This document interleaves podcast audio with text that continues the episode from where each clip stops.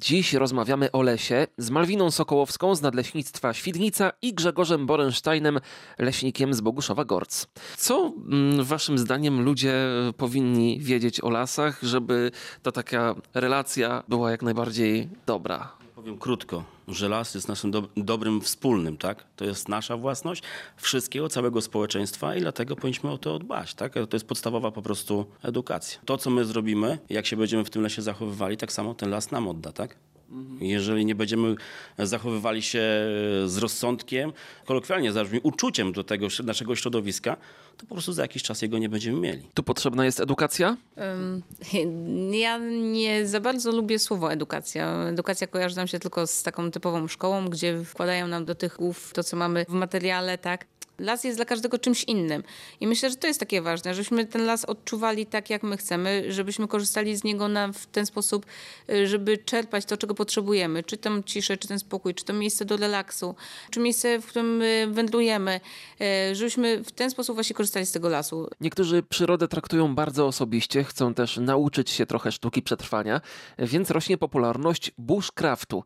Y, a co miłe, nadleśnictwa tego nie negują, tworzą wręcz y, i kontynuują takie projekty bushcraftowe. Z czym to się je? Znaczy, hasło te, y, obecne to jest Zanocuj w lesie. Kilkadziesiąt nadleśnictw brało udział w projekcie, y, gdzie testowaliśmy, czy osoby uprawiające bushcraft y, i survival y, mogą czy są tak naprawdę takimi, takim niebezpieczeństwem dla lasu, jak często posądzano te osoby, tak? Bo takie osoby palą ogniska, bo, są, bo, bo, nocują w lesie i w ogóle, no troszeczkę to społeczeństwo tutaj było tak mm, no, negatywnie odbierane. Też jest teraz moda coraz większa, nie? Na te takie... No właśnie, ludzie potrzebują tego kontaktu z tą naturą. No bądźmy szczerzy, kiedyś było tak, że więcej ludzi mieszkało na wsiach. Mieliśmy większy kontakt z tą naturą. Więcej osób, nie wiem, hodowało kury, hodowało króliki. W tej chwili no, ludzie przeprowadzili się do dużych miast. Mieszkają w tych domach z wielkiej płyty i w pewnym momencie stwierdziliśmy, że kurczę, zaczyna nam brakować powietrza. I ta grupa właśnie osób, które czuły tą potrzebę, zaczęła rosnąć. Idąc z trendem tego, że ludzie potrzebowali tego kontaktu, właśnie powstał ten projekt bushcraftu. Sprawdzaliśmy, jak to będzie przyjęte, jak ludzie się będą zachowywać. No i przez ten rok czasu nigdzie nie powstał żaden pożar, nic się nie stało, wszyscy przeżyli, nie było żadnego wypadku, więc nie było też przesłanek ku temu, żeby ten projekt zamknąć. Czyli rozumiem, że nadleśnictwa będą bardziej otwarte na ludzi, którzy chcą w tym lesie, nie wiem, choćby przenocować i rozpalić ognisko. Do tej pory można było mieć wrażenie, że są traktowani jak wrogowie. Na szczęście udało się ten projekt rozszerzyć i teraz w każdym nadleśnictwie będzie wyznaczony specjalny teren, znaczy specjalny, to będzie po prostu wyznaczony teren do tego, że ludzie będą mogli tam uprawiać legalnie ten e, bushcraft, e, tylko z pewnymi zastrzeżeniami, że trzeba będzie zachowywać pewnych zasad, e, będzie formularz zgłoszeniowy, będzie udostępniona specjalna mapa w aplikacji Banku Danych o Lasach, gdzie zachęcam też do korzystania bardzo z tej aplikacji, bo jest, jest bardzo fajna. I będziemy mogli sprawdzić, w którym miejscu legalnie możemy sobie właśnie pójść do tego lasu, przenocować, pobyć y, w tej naturze.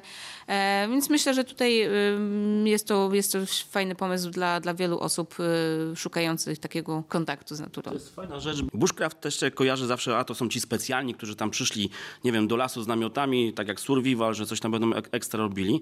I faktycznie z początku tak było. W tym nowym założonym, to jest teraz, to chodzi nawet do zachęcania do biwakowania w lesie. Czyli nawet takiego normalnego człowieka, jak będziemy mieli te miejsca gdzieś tam po lesie, że nawet taki człowiek z rodzinką sobie przyjdzie z dziećmi i faktycznie w tym miejscu ten namiot sobie tam postawi i tą noc, czy dwie, w tym lesie spędzi. Tylko żeby przyszli, a nie wjechali kamperem ani samochodem gdzieś tam albo pięcioma samochodami z agregatami prądotwórczymi i tak dalej. To, to ma być natura, tak? To, czyli my obcujemy z naturą, a nie, przyno nie przynosimy mechanizacji do lasu, tak? No to też pamiętać, że to nie będzie też tak, że jeżeli mamy, że wybierzemy się na ten biwak, to też nie jest tak, że możemy nagle palić ogniska wszędzie, że w środku lasu możemy zapalić ogniska. Nie. E, mówię tutaj duże nie. Pamiętajmy o tym, że to naprawdę będą e, określone szczegóły, w jaki sposób korzystamy.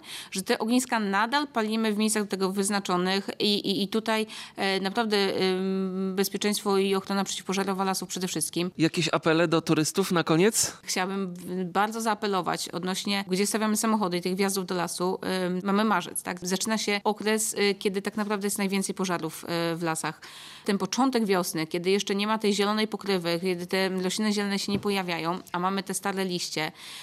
y, Jeszcze nie daj Bóg, nie będziemy mieli opadów jak w ubiegłym roku, to zagrożenie pożarowe jest bardzo duże. Ilość pożarów, którą mieliśmy w, w okresie od 15 marca do, do końca kwietnia w ubiegłym roku była zatrważająca. Ja z tego miejsca bardzo, bardzo proszę o rozwagę i apeluję o to, żeby e, uważać z tym ogniem w lesie i nie zastawiać samochodami wjazdów do lasu, ponieważ naprawdę no, to są bardzo często sytuacje, kiedy ten samochód stoi przed samym szlabanem.